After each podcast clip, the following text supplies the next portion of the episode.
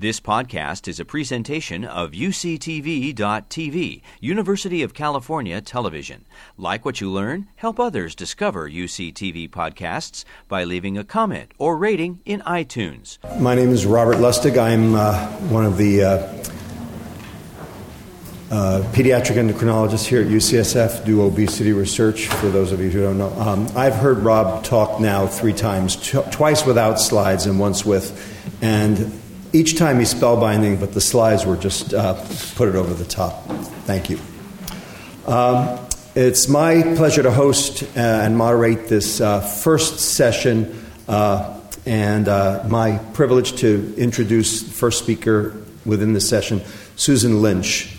Susan is an associate professor of medicine here at UCSF, has been for the last 10 years, and she directs the colitis and Crohn's disease um, microbiome research core here at UCSF. Uh, one of the things that has come out of microbiome research is that not only do um, these bugs live in our gut and do things elsewhere in the body, but they actually uh, translocate across the gut and take up residence within our body. So you can actually find bacterial DNA and bacteria in parts of your body, and the question is why are they there? What does that mean? Does that have any role in disease? This is one of the things that is being ferreted out now in numerous labs, including Dr. Lynch's. Uh, question of autoimmune disease such as asthma, other inflammatory conditions like Rob mentioned, rheumatoid arthritis. What role do these microbiota play in the development of some of these diseases? Um, I've heard everything from IBS to IBD to even multiple sclerosis having some relation to these, you know, to what's going on in the microbiota. So, Susan is one of the uh, pioneers in the relationship between what's going on in our gut and what's going on in our immune system. So, with that, Dr. Lynch.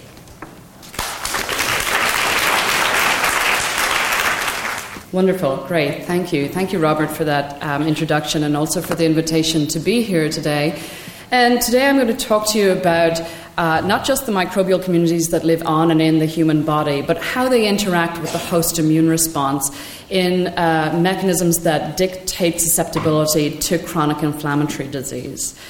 And to begin with, I, I, want to start at the beginning. And I love this, this uh, image from Leonard Eisenberg, which essentially follows the evolution of life on Earth. And what you can see is down in this lower part of the, of the, the tree is that from the birth of the planet, microbes are the first organisms that populated the, the, this um, Earth.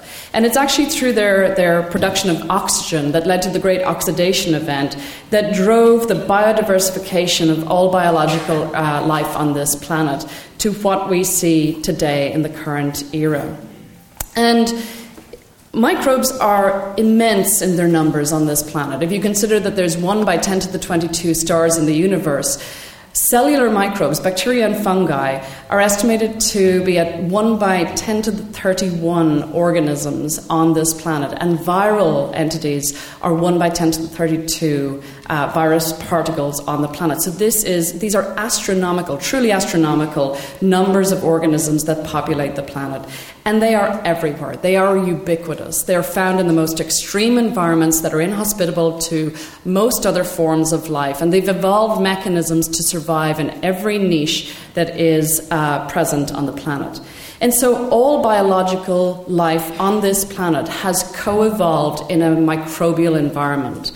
And humans are no different. And as you heard from Rob, the human superorganism is a conglomerate of microbial mammalian cells. And the organisms that inhabit the human host are not simply bystanders. Again, as you heard, they contribute key functions to the human host. They actually participate in competitive exclusion, and the microbial organisms in healthy systems can actively outcompete pathogens in particular niches and prevent them from invading or outgrowing in these, these sites. They've also, because they've co evolved with us, confer functional advantages, including biosynthesis of vitamins such as B12 and folate production in early life. And they dramatically expand our metabolic repertoire with the capacity to perform functions such as fermentation, which leads to short chain fatty acid production. And these short chain fatty acids really have very pleiotropic effects, and they're all beneficial.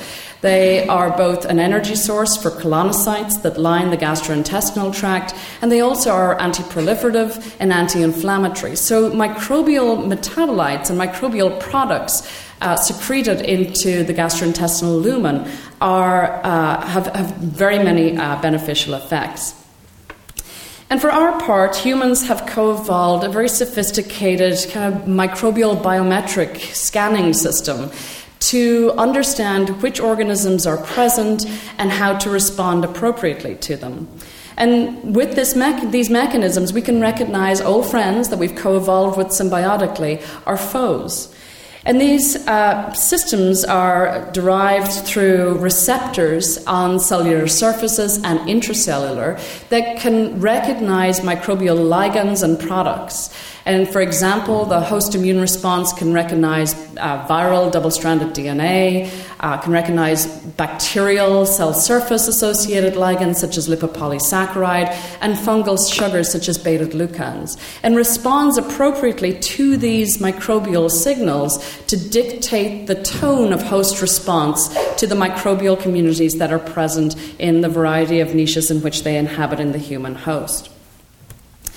But we have very dramatically changed our interaction with microbes in the last um, several decades really, as we moved from the Paleolithic to the Neolithic and Bronze Age and pre industrial era, and were moved from hunter gatherer societies to larger social groups with domesticated animals during these large epidemiological changes, we didn't really change our interactions with microbes in the environment. We still had close contact with soil and waterborne organisms.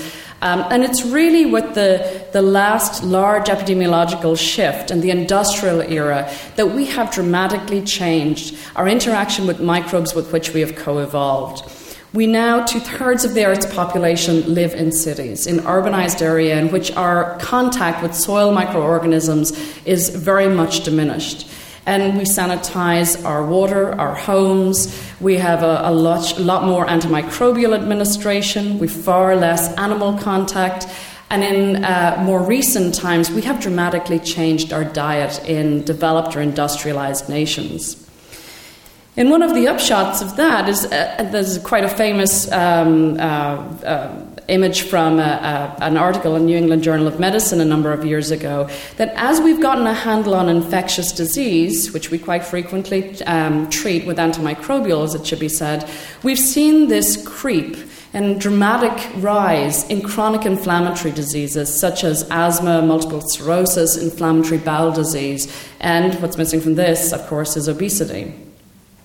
And so these diseases are typified by a shift in the adaptive immune response. And this is the arm of immunity that allows the, the host to sense, by means of these dendritic cells or antigen presenting cells, they sense microbial products in the environment of the, the human host. And they transmit that signal to naive T cells, which then appropriately proliferate and produce anti, uh, pro inflammatory uh, molecules to combat the pathogenic um, microbial presence. And, there, and it's over exaggeration of these T helper responses, Th17, Th1, or Th2, which are characteristic of chronic inflammatory diseases and autoimmunity.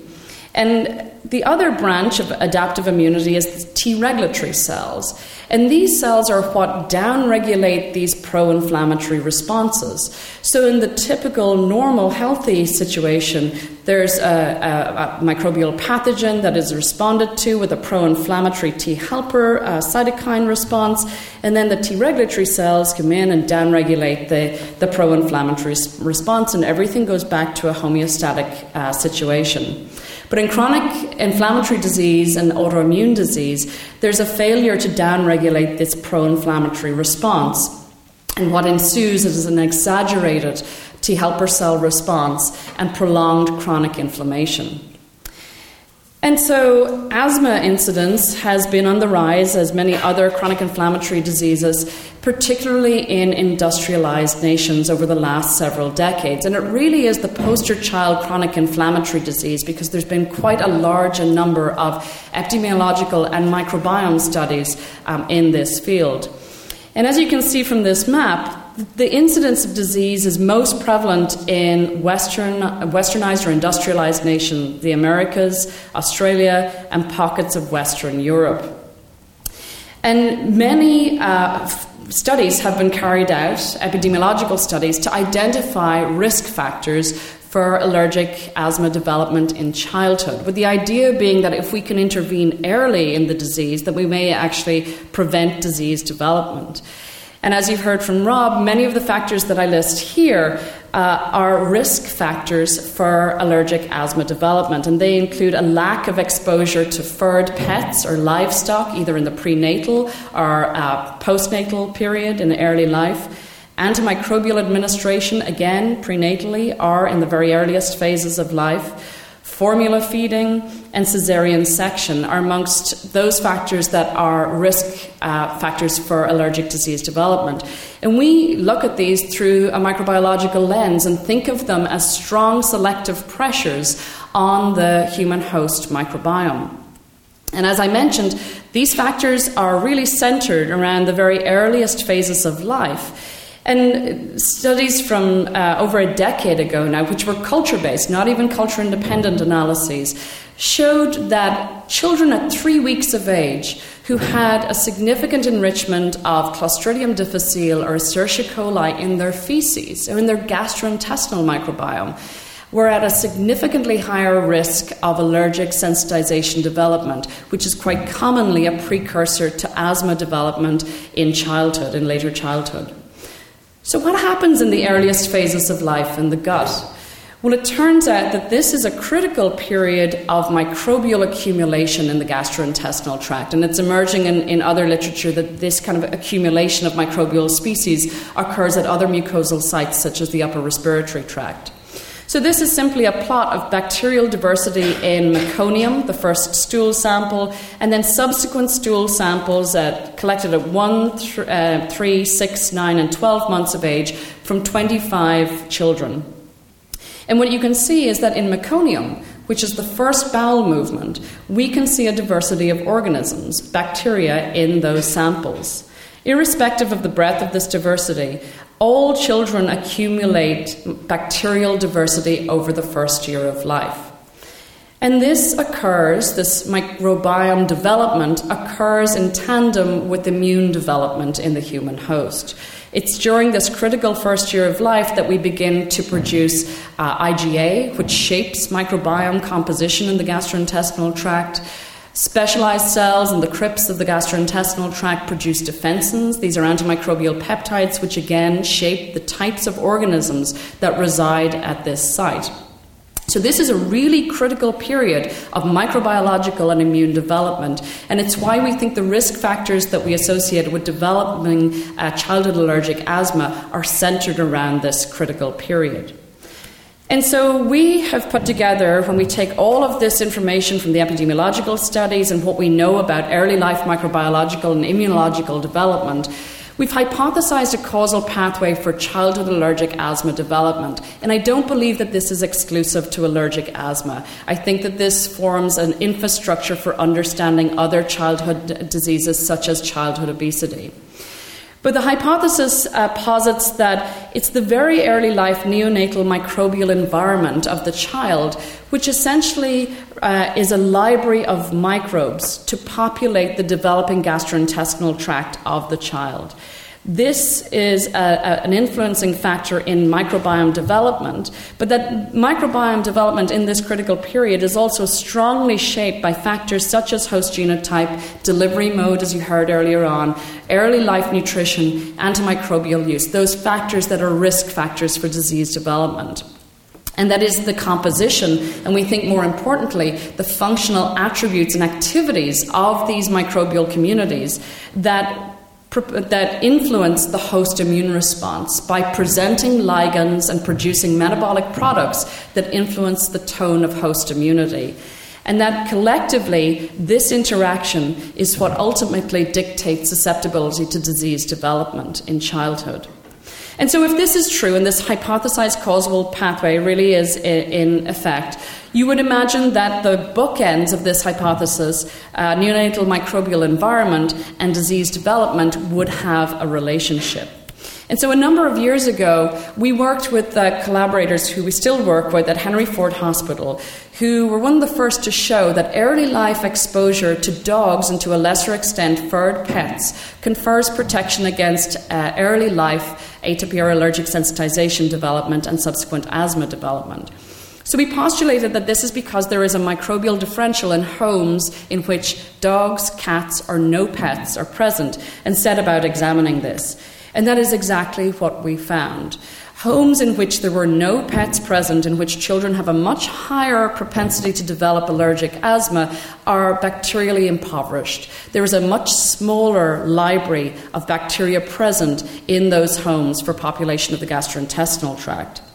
And we had the, the wonderful opportunity to work with the Inner City Asthma Consortium, another birth, birth cohort uh, uh, centered in, in four distinct, very low socioeconomic uh, centers in Baltimore, New York, Boston, uh, and St. Louis in which we took house dust samples collected at three months of age and profiled the bacteria that were present. And in this birth cohort, we knew the actual clinical outcome of those children at two years of age. And we had relatively similar numbers of samples in four groups, in which there were healthy children who were neither atopic nor recurrent wheezers at age two, those that were simply just wheezers, those that were simply allergic, and those that were more severe and had both allergic uh, sensitization and recurrent wheezing. So these are the children that would go on to be asthmatics. And we saw the exact same phenomenon, even though this is a completely different environment, the inner city, that children who go on to develop allergic uh, sensitization and recurrent wheeze are those that lack bacterial diversity exposures in the very earliest stages of life. But can the local environment actually influence the gastrointestinal tract? Was our next question. And we set about examining this with a mouse model because apparently our IRB would not allow us to feed house dust to children. Um, and so we set up a model in which we took house dust that were microbiologically dichotomous from homes with dogs present or no pets present. And we orally gavaged this house dust uh, in a solution to mice for seven days before we started uh, challenging their airways with cockroach allergen. And during this period, we maintained that uh, microbial inoculum of the gastrointestinal tract.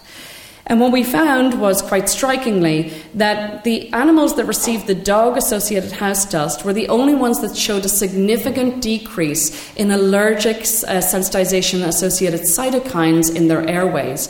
They also had significant decreases in mucin associated genes, which are a, a hallmark of a pathological response in the airways.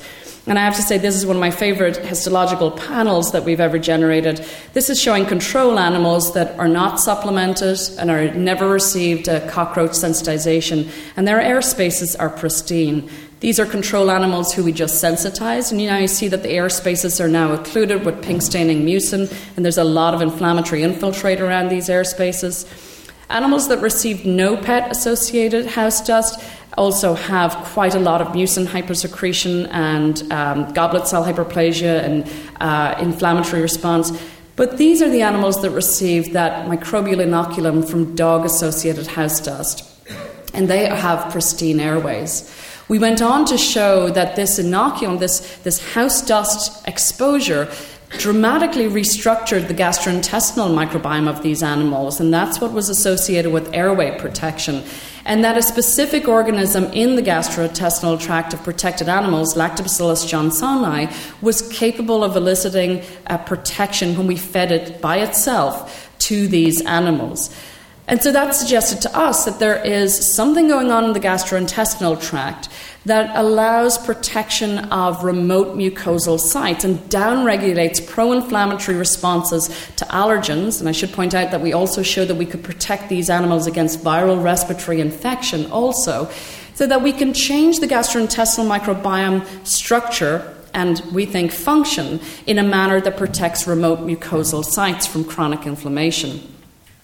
And so, uh, a study that was published soon after our study was published from Ben Marsland's lab really got us down to mechanisms of how we have this gut airway axis. How can microbial activities in the gut influence immune response in the airways?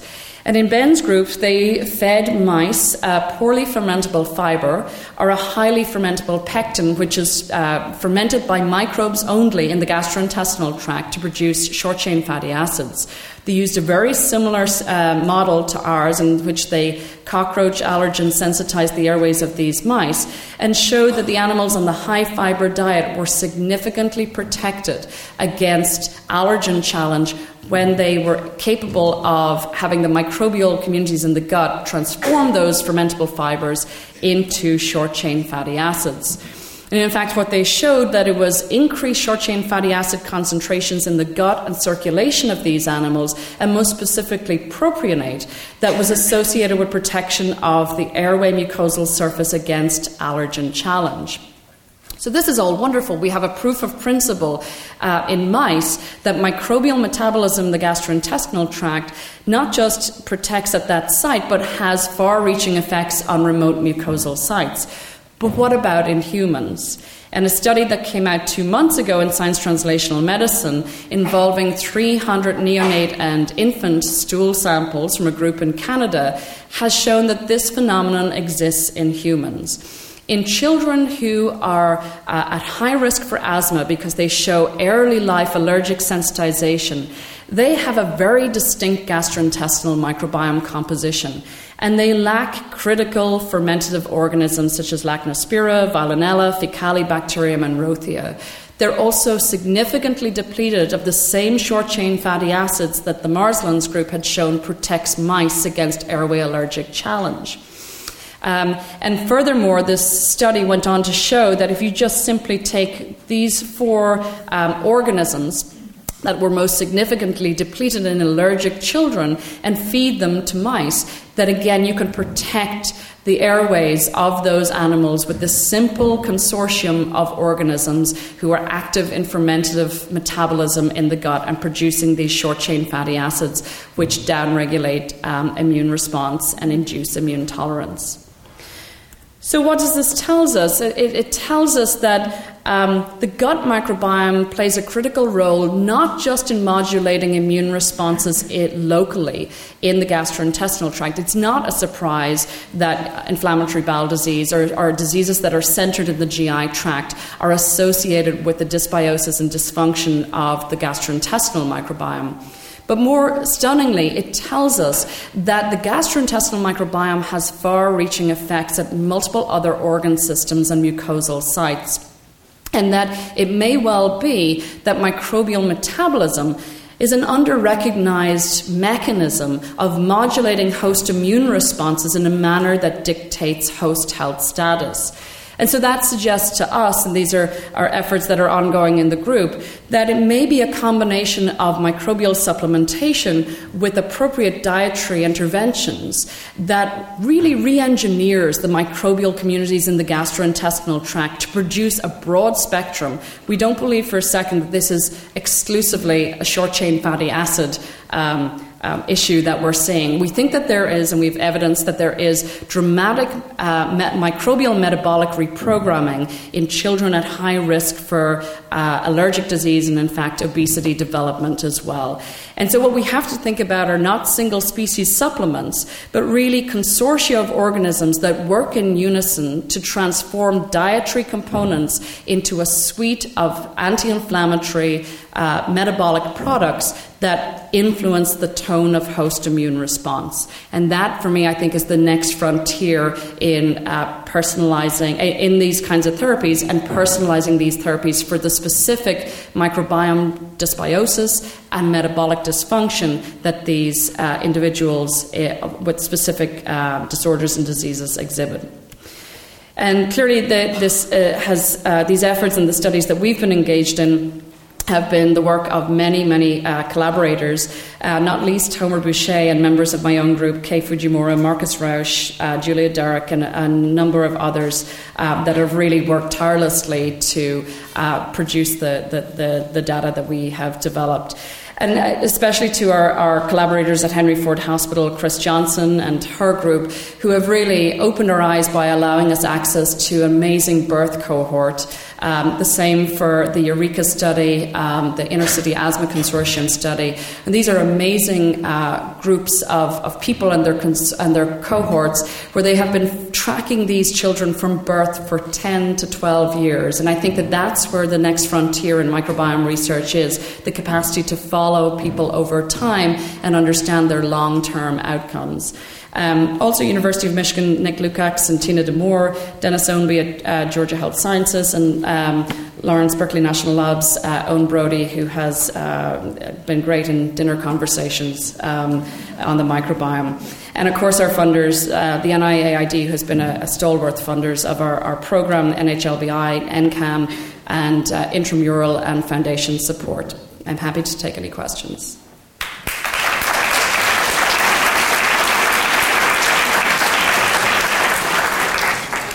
While people are get, going to the microphone, uh, let me just ask the first question.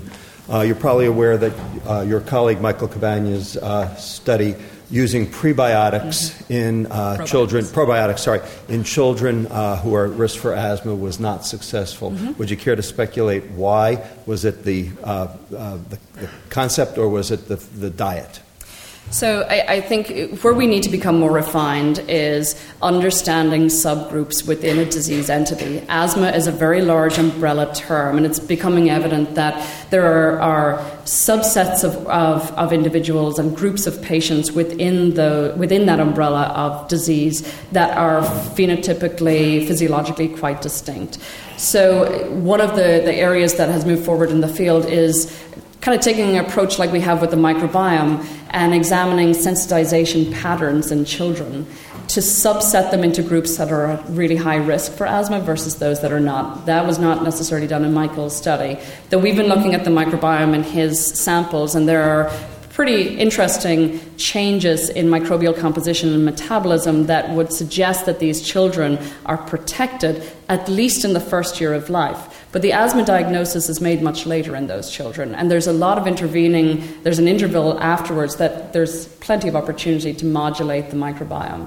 So, yeah, I think we need to become more refined in our definition of disease and understanding subgroups under umbrella groups of, of disease entities and understanding the specific uh, groups that are protected by probiotic species.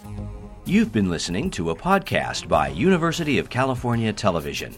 For more information about this program or UCTV, visit us online at uctv.tv.